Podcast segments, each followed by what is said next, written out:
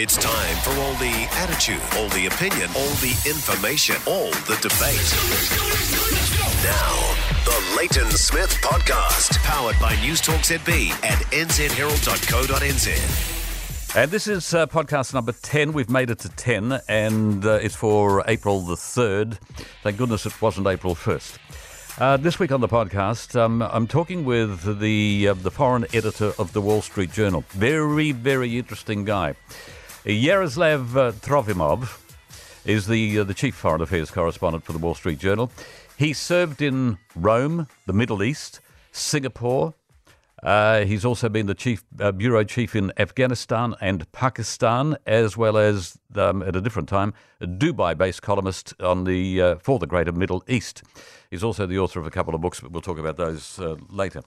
Very, very interesting guy. On the subject of Europe, let's talk a little Brexit because it's hot as. Although somebody said to me uh, this morning from that particular part of the world, from London, uh, that it's just getting boring. In fact, they said it is boring now. It's repetitive, it's boring. But there is, um, uh, there is plenty yet to be said because nobody yet knows where it's going to go.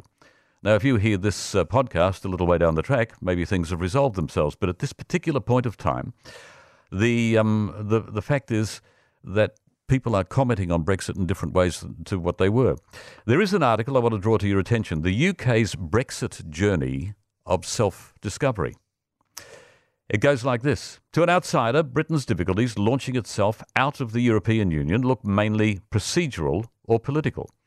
Politicians must overcome the tensions between a 2016 referendum demanding Brexit and the personal preference of many lawmakers to stay in the EU. Here's your first problem the lawmakers have nothing to do with it, the people have voted. There's the, there's the first incredible point of this. The country must choose between a menu of available options for an economic relationship with the EU, ranging from Norway style near membership to a Canadian style arm's length trade agreement. Brexit is foundering, one might think, because lawmakers are not up to the practical task. No kidding. Prime Minister Theresa May's strategy for negotiating a Brexit deal cut lawmakers out of the loop almost until the end and then try to browbeat them into accepting her preferred plan is a predictable flop. Parliament has only belatedly started grasping toward some method by which lawmakers might wrest control away from Mrs. May to try something else. Yet, given the Prime Minister her due, or give her her due, her job was and remains impossible. It's questionable whether any leader, any leader, could have done better in the end. If by better one means a less divisive and more conclusive Brexit settlement, that's because it really isn't about policy trade offs, Brexit, and this is the part that captured my attention Brexit is about what Britain thinks of itself as a country. What Britain thinks of itself as a country. Brexiteers always understood this. Their pitch to voters in 2016 centred on a particular sense of Britishness. It was a rose tinted nostalgia for Britain as the great strategic and industrial power that defeated Napoleon, ruled a patch of every continent, won Europe's catastrophic 20th century wars, cultivated a dynamic economy, and could do it all again if only free of the meddlesome bureaucrats in Brussels. By the way, that's what I think. Remainers, they say, promised only a Britain supine in the face of Franco German bureaucratic imperialism, multicultural, to the point of denuding British society of any discernible Britishness, prostrate before the forces of deindustrialising globalisation. And yet, a survey by the polling firm Populus found Britons, this is in 2017, found Britons would prefer higher taxes, bigger government, and more spending over the opposite by a margin of 56 to 41 percent. Labour leader Jeremy Corbyn gained seats in the 2017 election on a pledge to nationalise industries. Britain manifestly will require a free trade agreement with the, uh, agreement with the US to prosper after Brexit, but will struggle to secure one. I don't agree with that. Under um, under Trump, maybe the author of this was thinking that Trump wouldn't be uh, be around for much longer. Well, there's another one that's wrong. British voters instead will refuse to liberalise their uh, their beloved socialist health system as America would demand, and will cling to European style agricultural rules that scuttle rather uh, other trade talks with Washington. Self identity crises are a prominent feature of politics across the West these days. But Brexit has made this crisis particularly acute by forcing Britain to grapple with these questions on an impossible two year deadline. No wonder Britain is stuck in place on what should have been Brexit Day, which was the 29th of March. Uh, there was plenty in there that I left out. Look, my attitude to this has never, never, ever changed. I have um, I've set myself a course when it comes to um, uh, the future of, of the world. I am not a globalist as such. I'm certainly uh, I'm certainly in for trade. It's very important. It's how we got where we are, or one of the main reasons. So is freedom, liberty, if you want. But staying in the EU was already damaging, if not destroying Britain, as Britain, and staying in longer would probably see the job done. The author said um, said something about um, uh, those particular facts was especially right at, at that point. Now there are many varying mm, thoughts and agreements or disagreements on on Brexit, as there are on practically everything else these days. We're all entitled to our opinion. Um, Let's try and make it an, an, informed one. Everyone has a type. Funny, great teeth, filthy rich, that's a bit of me. And it's the same with your KiwiSaver. BetterSaver are the KiwiSaver matchmakers, comparing over 240 KiwiSaver funds to find you the one. Go to bettersaver.co.nz. The Leighton Smith Podcast. I have a feeling that this week there's going to be a few things that um, roll around consistently. And that is because they're constantly being debated, they're not settled, and um, they're worthy of discussion. One of them is the state of education, uh, not just in New Zealand, but, uh, but uh, internationally, in the Western world anyway. Uh, the role of education, the role of universities, and uh, what they're what they're doing, where they're at. I'm hearing more and more commentary that they are um, that they are wrong footing it completely. Here is a prime example. With Anzac Day only a couple of weeks away in this uh, in this month, let me refer you to Murdoch University in Western Australia. Students at Murdoch University are being taught that the Anzacs who fought at Gallipoli were killers, that the British arrival in Australia in 1788 was an invasion, and that asylum seekers on Manus Island and uh, Nauru are prisoners. This particular lecturer in Australian history at Murdoch University, Dean Aszkielowicz, a real Australian name, told School of Art students earlier this month that many of the young people who attend annual Anzac Day services in Gallipoli were drunk. In an audio recording, he also described Anzac Day as a cliche that would diminish in popularity. When asked by one student whether he thought that Anzacs should be viewed as murderers, Dr. Aszkielowicz said, If you go and you kill people, whether it's in a foreign campaign or not, then you've killed people and you're a killer. Well, I suppose you might say that. You have killed people, therefore you are a killer. But what he's meaning, of course, is killer in a different sense than one at war.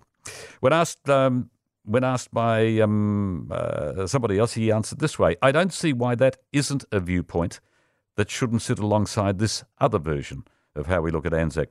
Now, he's only one at Murdoch University. There's an English and creative arts lecturer, Anne Surma, who blamed the government, right wing media, and shock jocks for peddling misinformation about refugees and asylum seekers. Uh, now, Murdoch University was standing by its academics um, uh, the night before this story was written, amid allegations of left wing bias in their teaching and criticisms that the comments about the Anzacs were insulting to fallen soldiers. Dr. Aszkielowicz declined to comment. But the, um, the Australian newspaper has been told some of the students in the course are concerned about an apparent left wing bias among academics and that they are being given only one side of the argument about Australian history and culture. There is quite a bit of discussion about this. You might, uh, you might recall that there was, a, um, there was a, a fund that was left in a will to establish a school of Western culture at, uh, at a university and university after university after university declined to accept it. Western civilization. And nobody wanted to teach it. Why would that be, for heaven's sake, considering it is the foundation of the way we all live and our lives are constructed? Oh, there's variations on the theme, but Western civilization gave us democracy, gave us capitalism, gave us freedom and liberty and lots of other things. The um, the, the very good doctor, um, well, I say the very good doctor, but he's not.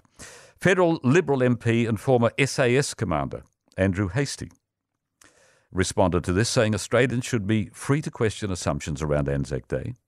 So here you've got a guy who who is, shall we say, conservative, a former SAS commander, saying that he should be, you know, Australians should be free. And so should New Zealanders, by the way. So should we all, to question assumptions around anything. But should be careful about attacking or repudiating what it stood for. He also questioned the teaching in Australian universities humanities. Uh, students would be better off building a home library based on the Western canon rather than listening to an overpaid radical malign our war dead he said. Beautiful way to put it, don't you think? Leighton Smith.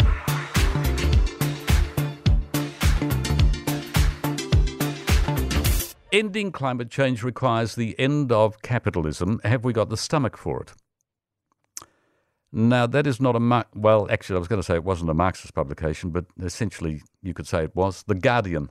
Climate change activism is increasingly the domain of the young, such as the 16-year-old um, uh, Greta Thunberg, the unlikely face of the school strike for climate movement, which has seen many thousands of children walk out of school uh, to demand that their parents' generation takes responsibility for leaving them a planet to live on. Today's children, it goes on, as they become more politically aware, will become much more radical than their parents, but possibly dumber, simply because there will be no other choice for them. This emergent radicalism is already taking people by surprise. The Green New Deal, a term presently uh, associated with the 29 year old fruitcake, that the uh, US Representative Alexandria Ocasio Cortez, has provoked a wildly unhinged backlash from the pro free market wing, who argue that it's a Trojan horse, nothing more than an attempt to piggyback Marxism onto the back of climate legislation. Well, they got it. They actually got it right. Now, on the subject of um, of climate change, um, and the science is settled. Did you, by any chance, see anything on this? The Earth's atmosphere is far larger than scientists had believed. The Earth's atmosphere is far bigger than we had realized, scientists have announced. The outermost part of our atmosphere reaches nearly twice as far as the Moon and is about 50 times as big as our own planet, new, new research has shown. Quote, the moon flies through the Earth's atmosphere, said Igor from Russia's Space Research Institute, lead author of the paper presenting the results. We were not aware of it until we dusted off observations made over two decades ago by the SOHO spacecraft. At the boundary of our own atmosphere and outer space, there is a cloud of hydrogen atoms that scientists refer to as geocorona. One of the instruments on the SOHO spacecraft found the signature of that border, allowing it to detect exactly where it is. That can only be done at certain times, and the new research is the result of fortunate timing that allowed the spacecraft to spot the edge. So, as Hamlet says, there are more things in heaven and earth, Horatio, than are dreamt of in your philosophy. So we've been uh, led to believe the science is settled as far as climate is concerned, and yet here is something that they didn't have a clue about until now. What more is there to discover with regard to heaven and earth and climate science that we don't have a clue about yet? Along comes this new discovery. Suddenly it's plain to see that there's still much, so much we don't know about just about everything.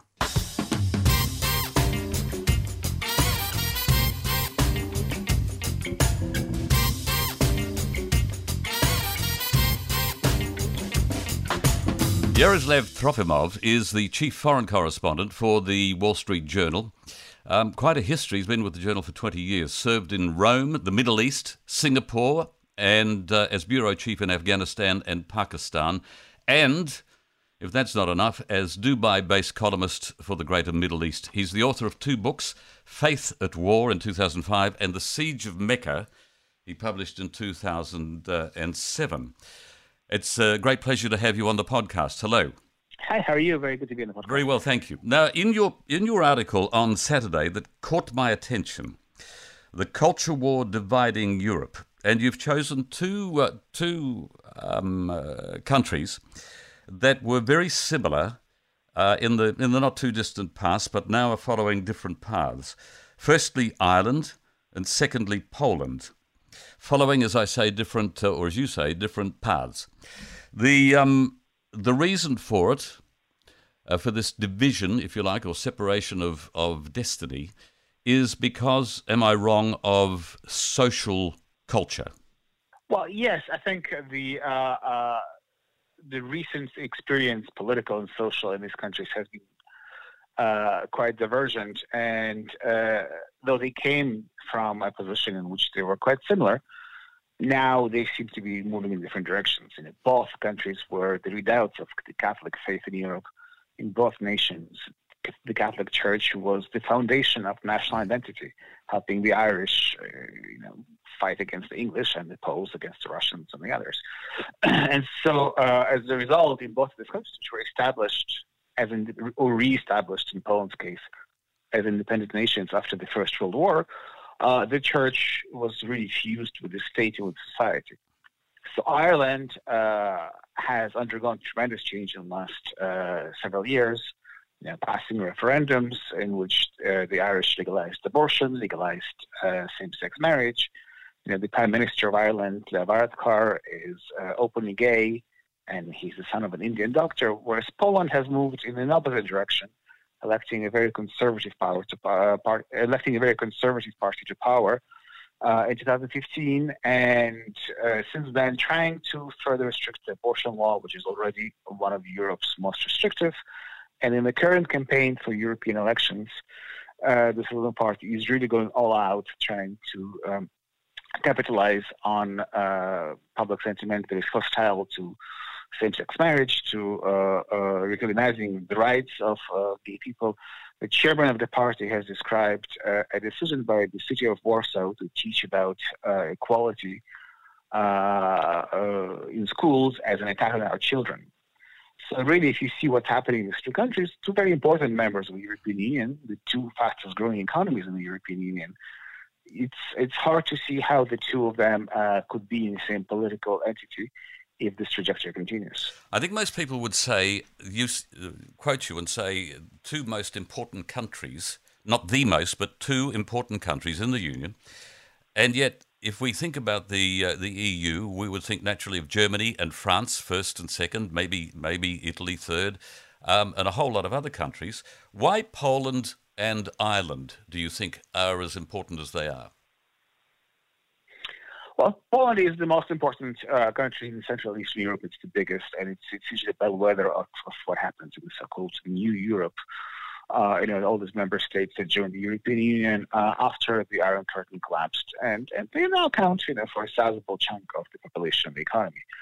Ireland, uh, it's it's interesting uh, because of the speed of change in Ireland.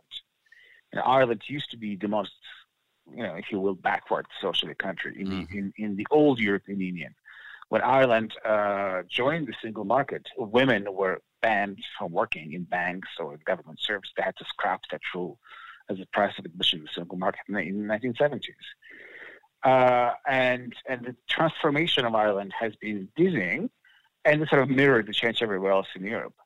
And it's interesting because both Poland and Ireland come from a similar tradition, uh, especially as far as the church is concerned. Uh, uh, and uh, they exemplify the different speeds and the different directions of what is going on in Europe now. There's one important question for, for me. The the trouble that the Catholic Church has been in for a, a lengthy period of time now, and it's not going away, and that is sexual abuse. How much of a role has that played in the in the direction that these countries are taking? Well, there's obviously sexual abuse in Ireland and in Poland and many other countries. There is a systemic problem that the church now has to grapple with. In Ireland, I think the extent of the abuse and the way all those allegations came out and were proven to be true uh, was transformative. It shattered the church in Ireland. It, uh, it really undermined its ability to influence politics and, and led towards, you know, some of the priests in Ireland will tell you, the Ireland no longer being seen by the Irish as a Catholic country. In Poland, that process hasn't gone, gone nearly as far. Uh, the right now cases starting to come in the open. The Polish Church just uh, this month uh, had to come up with numbers, and uh, we may be. We don't know how it's going to unfold, but we may be at the beginning of a process that is very similar to what already happened in Ireland over the course of the past decades uh, and even more. Uh, there was a feature film that came out in Poland late last year called Clergy, which really sort of tells the tale of double lives led by priests, you know, with one of them forcing his girlfriend to have an abortion, another one raping children, and being engaged in mafia deals, etc., uh, etc. Et that surprisingly became the the best grossing uh, movie in Polish history, with more than five million people in a country of 38 million people going out to the movies to watch it. Yeah. And that's that's that's a signal of, of social change in Poland that is also uh, happening maybe under the surface, not yet reflected in its politics, but it's reflected. It's it's a real change in the attitudes towards the church and the clergy and the hierarchy of the church. Is the geographical location of each country a very important part of this? For instance, in in Ireland, it's close to England, it's close to um, it's close to the Republic, uh, and therefore Northern Ireland uh, uh, is is an is an issue that um, is, well, like I say, ge- uh, geographically different to Poland. Well, I think the the other the one thing that is different in Ireland is the English language. You know, uh, uh, the Irish obviously are much more exposed than the Poles to you know, American and British yes. you know, movies, TV programs, Modern Family, uh, if you will. Uh, so uh, uh, the social change that already happened since the 70s in the US and in the UK uh, found its way into the consciousness of the younger generation in Ireland much faster.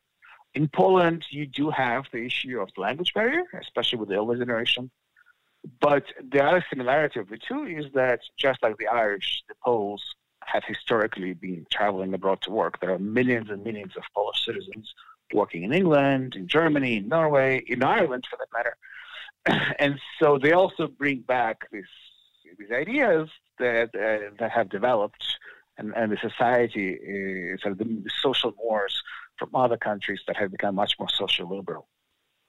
Is is it symptomatic of uh, of a wider split in the Euro- in, in, Europe?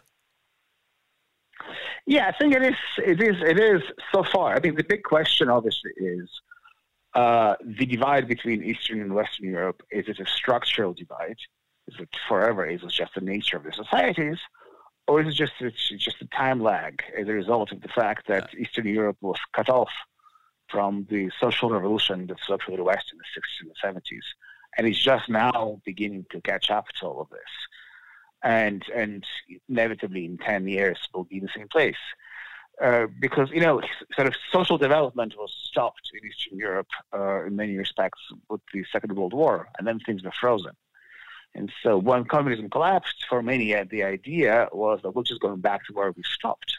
So it's going back to the 40s, not going to the 90s. Mm-hmm. and, which is why there was such a resurgence of the role of the church, of of nationalist ideology in Eastern Europe after after after the 1990s. So now these societies are changing. So obviously the liberals in places like Poland uh, would tell you that just give us time, another five, ten years, and we will also have the same kind of change that has swept uh, places like Ireland or Spain, for that matter. Let me transit to uh, to Brexit. Um, sure. And Britain. In your opinion, is um, is Britain or would Britain be better in or out?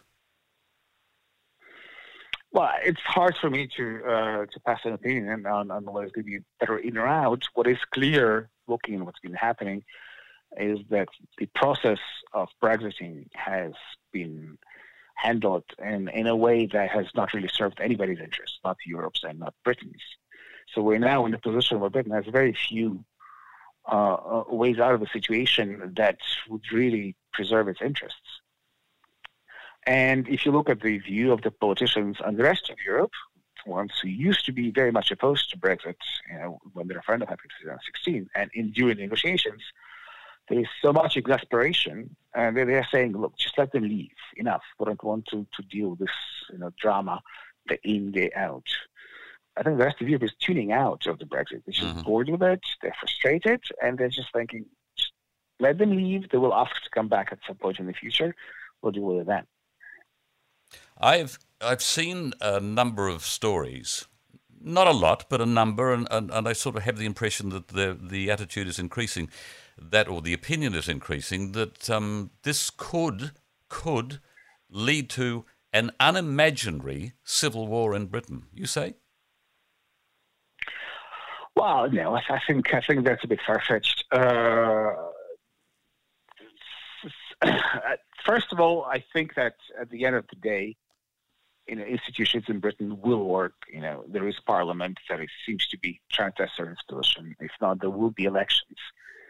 Civil wars happen when, when you know, the will of the people is thwarted and there is no legitimate remedy, uh, remedy for that. We're not there in the UK yet. And there will be some very unhappy people. Either way, so far uh, we have not seen any uh, major or even minor violence and it doesn't look like it's uh, it's likely to happen in the immediate future, at least. All right.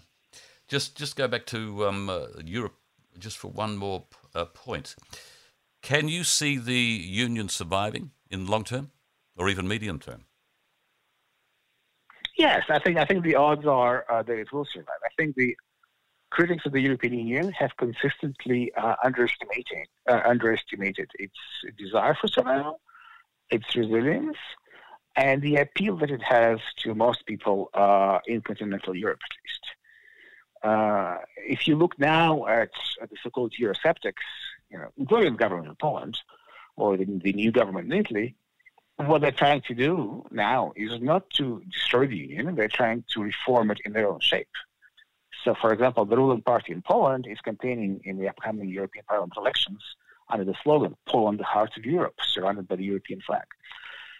So uh, the, the and, and the, government in Hungary, as much as criticizes Brussels, you know, still has ambitions of leading a new kind of political arrangement inside the European Union.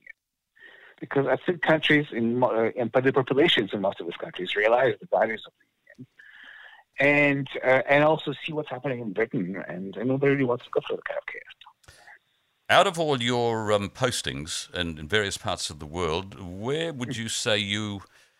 Well, this is this is a difficult question to ask in one question. Where where did you either enjoy the most, got the most out of the most, or did the best work? Whichever way you want to answer it. well, I think uh, uh, you know I've covered a fair a fair bit of war zones. The wars in Iraq, the war in Afghanistan, where I lived for several years. So once you live uh, in history and you bury deep and you sort of it becomes your home and you know all the key characters and players there. Uh, you cover it in a different manner. Uh, and uh, you get a certain level of intimacy with the narrative that allows you maybe to to see it in a different way. In, in my current job, I'm just trying to make sense of the world at large. How how are you how are you uh, succeeding? Well, it's uh, it's a hard task. Uh, and uh, I spend a lot of my time on the road just trying to connect the dots. I think nobody can explain it. It's it's major change in the international order that we're witnessing. We don't know where it's going to go. Obviously, we have seen the end uh, of the unipolar world. We've seen the rise of China that the U.S. has woken up to and is trying to uh, forestall, at least in parts of the world. We see uh, Russia fighting for its uh, role in the sun. We see European Union consumed by its own internal problems, not really uh, standing up to its role as a, as a potential global power. And we see the interplay of all those forces. I, um, I want to quote you something that you wrote last year. Two centuries ago, in the fall of 1818, the Saudi monarch was brought to Istanbul in chains. He was displayed in a cage to the cheering crowds outside the, uh, the Hagia Sophia Mosque, and then, amid celebratory fireworks, his head was chopped off 200 years ago. 201 years ago. That was from an article that you uh, that you wrote, "The Long Struggle for Supremacy in the Muslim World." How is that struggle Correct. going? Well, we still we still see that uh, a struggle between Turkey uh, and Saudi Arabia uh, that has been going on for centuries. Uh, between the Al Saud family that now controls the holy sites of Islam in Medina and Mecca, and, and the Turkish state that used to control them and that has now, under President Erdogan, a very different view of Islam. Uh, the killing of Jamal Khashoggi, the Saudi dissident in Turkey, obviously undermined the Saudi position and undermined uh, the, the sort of the appeal of the Saudi de facto ruler Mohammed bin Salman and his, his ability to be seen in, you know, in, in, in Western capitals. Uh, who's going to win this? It's kind of hard to say right now. You um, you published a book in 2007 called The Siege of Mecca, The Forgotten Uprising. From the cover flap, The Siege of Mecca is an astonishing work of reportage, a gripping account of one of the most dramatic events in the 20th century. And then comes a line that surprised me. And until now, one of the most shrouded in secrecy. As it happens, I have this book. I bought it when it was released. Glad to hear. And and when I was um, when I was deciding to, to talk with you, um, I thought, hang on a second, I know that book. I've got it. And I went straight to the bookshelf and, and, and picked it off. It's an extremely good read. Um, and it's and, and, Thank you. and it was secretive, but why why how, how did it stay so secretive? Because this was a major event, as you say, one of the most important events of the 20th century. Well, yes, but it's also happened in 1979, the time before iPhones, internet, the time when the Saudis could just cut off all phone lines between Saudi Arabia and the rest of the world for 24 hours, and no one outside had any idea what was going on. so uh, it would have been impossible to hide uh, in the modern age of satellite television and instant communications and Twitter. Uh. And the event, of course, was the takeover of the Grand Mosque of uh, Mecca by the precursors of today's Islamic State, I would say uh, al-Tawi, you know, they took 100,000 hostages and kept the mosque for weeks, uh, you know, fighting off attacks by the Saudi forces, who were reinforced by the uh, uh, CIA and by the French.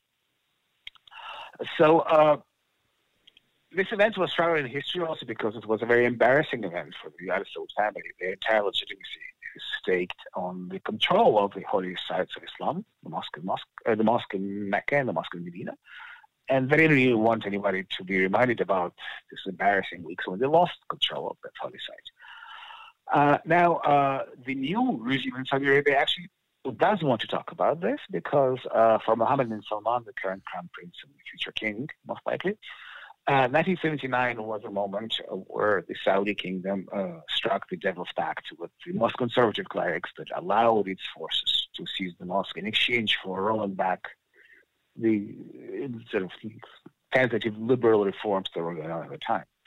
So Mohammed bin Salman has reintroduced these reforms. So now women can drive in Saudi Arabia. They have cinemas, they have uh, concerts, all things that were unthinkable just 10 years ago. And so uh, suddenly now, actually, this topic is very discussable in the new Saudi Arabia. The immigration into um, the unfiltered immigration into Europe, um, and and the many many many Muslims who have arrived in Europe, and of course Poland is is rejecting them. So is Hungary. What sort of role will they play in the foreseeable future? Well, you know, it's it's it's not. Uh, I mean, the influx is is large and very visible, but actually, if you look at uh, the biggest number of immigrants that came into the European Union in the last few years, uh, and the country that has taken the most, it's Poland. Poland has taken about two million Ukrainians in the last three years. Uh, it has issued more residence permits to non-EU citizens than any other country in Europe, including Germany. Uh, so, uh, in, in, in, a, in, a, continent of 400 million people, the arrival of a million Muslims is not really going to change demographics that much. Having said that, uh, I think different countries in Europe have different uh, success rates of integration. And it really goes down to the ability of, of, of their governments. For example, Sweden has been much more successful than Germany. Uh, and, uh, and and for example France because they do have some enlightened programs that allow them to absorb them to train them and uh, whereas the German welfare system uh, is so generous that mm. uh, a lot of these new arrivals don't feel pressure to learn new skills, and, and the German labor market is so rigid even if they wanted to work, lots of occupations are really close to them because they don't possess the required licenses or, or, or trades permits, or whatever. In, so I think the jury's still out. I mean, it's it's it's, oh, it's only been you know yeah. two or three years since 2015, and you know, it takes much longer generations to see what will be the final outcome. But that will play a big part in in um, in your approach, will it not? The um, the the culture that will provide a, a, a, secondary, if it's not already there, a secondary culture war. Well, I mean, you know, there have been Muslim minorities uh, in Europe, uh, in Western Europe, large Muslim minorities since the 1950s. So uh, it's it's it's part of the uh, parcel of the European society in many countries you know, you know, the, the Lord Mayor of, uh, of London is a Muslim, and so is, you know, potential future uh, Prime Minister, uh, the current Home Minister, Sajid Javid. you know, France has had Muslim ministers. So the question is uh, is not, you know, whether your citizens are Muslim. The question is, are some of them following a brand of Islam that rejects European society and rejects European integra- so integration in European society? and only a very small minority follows that. Indeed. All right, I've, I have one last question. Uh, in the rest of the world, and I'm talking about your world, I'm talking about the Middle East, I'm talking about Europe, um, and, and um, I suppose Ukraine, from whence you come. What would you say is the general attitude toward Trump?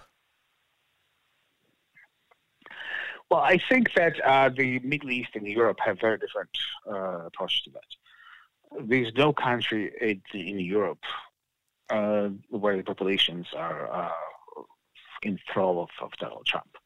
You know, I think there's one thing that unites all the German politicians is, is the, the visceral rejection of the U.S. president. The same thing goes for France. The same goes for the UK. Uh, in the Middle East, uh, it's a very different image. Uh, because a lot of uh, the governments and you know the populations there they're very much upset with the Obama administration policy and and with the way he alienated those countries.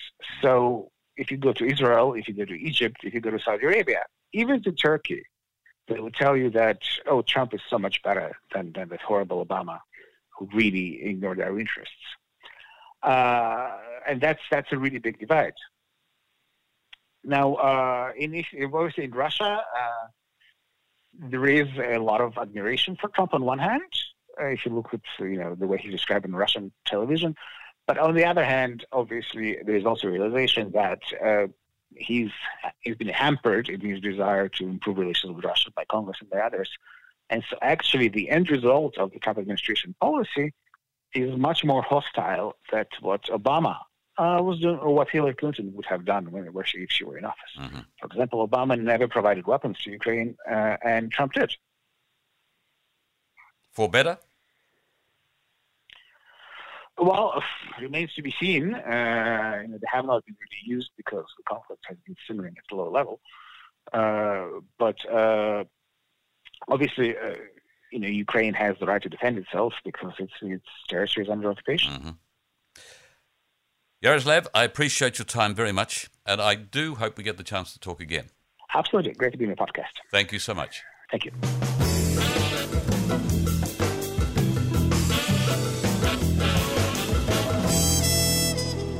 Now for the moment that you've all been waiting for, Mrs. Producer. Hello, Leighton.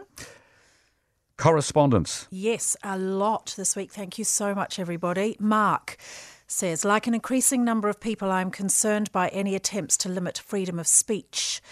Fortunately, the right to freedom of expression is guaranteed in Section 14 of the New Zealand Bill of Rights. Social media is one of the last remaining formats for freedom of expression. It has become a target by people who clearly don't like this to happen because it does not suit their agenda. Hate speech is now a term used by people who hate the truth. While I do not agree with everything I read in social media, I will fight for their right to say it, as many people, my ancestors included, did in previous wars. Very profound.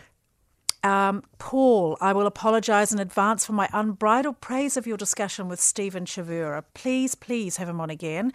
What a relief to hear a rational discussion in regards to free speech and the present ramifications for free speech in the aftermath of the Christchurch tragedy. I was standing in the kitchen prepping stuff for dinner and punching the air with fervent agreement as Stephen gave a reassuring mm-hmm. response to your poignant questions that were asked with confidence and alacrity. He gave me peace of mind after being too scared to say anything to anybody.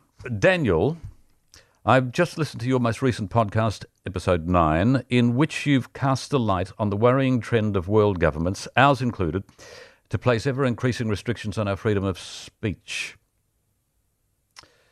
How long before hate speech is redefined to include negative commentary about current government policy? How long before our freedom to criticise and protest is stamped out unless it suits the current government's agenda? The prospect of such censorship brings to mind the controls actively applied by communist states such as China, a practice that is commonly criticised by Western democracies such as our own. Little announcement about free speech uh, at the uh, end of uh, very end of the program. And from Rod Leighton, excellent podcast, stellar discussion on free speech. The characteristic I admire you most for is you make a genuine effort to be fair. This quality is crucially important with an on air commentator. It's the only way a person who doesn't agree with your opinion will allow you the oxygen to try and change their mind. Keep up the great work. You need to have a larger audience in the free world. Well, you're free to be a larger audience if, you, if you want. Um, Last one, I think, from Steve. It was good to hear your discussion about Jordan Peterson with Dr. Chavura. You're probably aware that Peterson refers frequently to the works of Carl Jung, who, along with Freud, was one of the founding fathers of psychology, or at least he was back in the days when I was a medical student in the late 60s and early 70s. These days, Jung is, to a large extent, discounted by the academic establishment, and although there are conflicting ideas about the validity of his work, Perhaps one of the most telling is the fact is the fact that way back in the 20s and 30s he warned and told the world what Soviet Russia was likely to become. That is, a despotic totalitarian nightmare. Perhaps that's why the academics no longer want to acknowledge him. That is yet another reason for them to be so critical of, uh, of Peterson. And uh, quickly, um, I'm a long time listener, still with your podcasts from Michael and someone who is incensed at the Productivity Commission's low emissions economy report and the way it's being adopted by MPs as the future roadway for New Zealand. The Lee is, that's LWE, in my opinion, a dangerous and incomplete document that failed to address the original objective and that should never have been released. Uh, the topic is huge and New Zealand needs to get its future pathway correct. We don't need to lead, we need to follow and learn and then decide what's correct for New Zealand. Michael, all I can say is um, let me have a, a, a better look at that. Now, next week, the free speech thing is, has, has been present for the last couple of weeks. Next week, we are going to concentrate on even more fervently with a couple of interviews that, um, that you don't want to miss um, and um, pay well pay consistent. I think is, is the right term. Pay consistent attention to it. Why? Because they're going to try and do this, and they're going to try and bully their way through it. They're going to appeal to every emotion that you uh, that you might have, and some you haven't yet discovered, to try and convince you and me and others that we must tighten up on our speech laws and we are not allowed to say things that they decide we shouldn't say. What would they be? What would they end up being? I tell you what, folks, it's something that needs us to pay a lot of attention to. Now, just quickly before we go, the uh, the book that I made reference to by uh, Yaroslav uh, Trofimov is called The Siege of Mecca: The Forgotten Uprising. It's a very good book, very interesting, uh, and um, I don't know. I, well, I do know it's very informative. Uh, and I can only recommend if you get a chance, I don't know whether it's in any libraries, but if you can get a chance, um, get your hands on it and have a read. We shall return in a few days with podcast number 11. Until then, take care.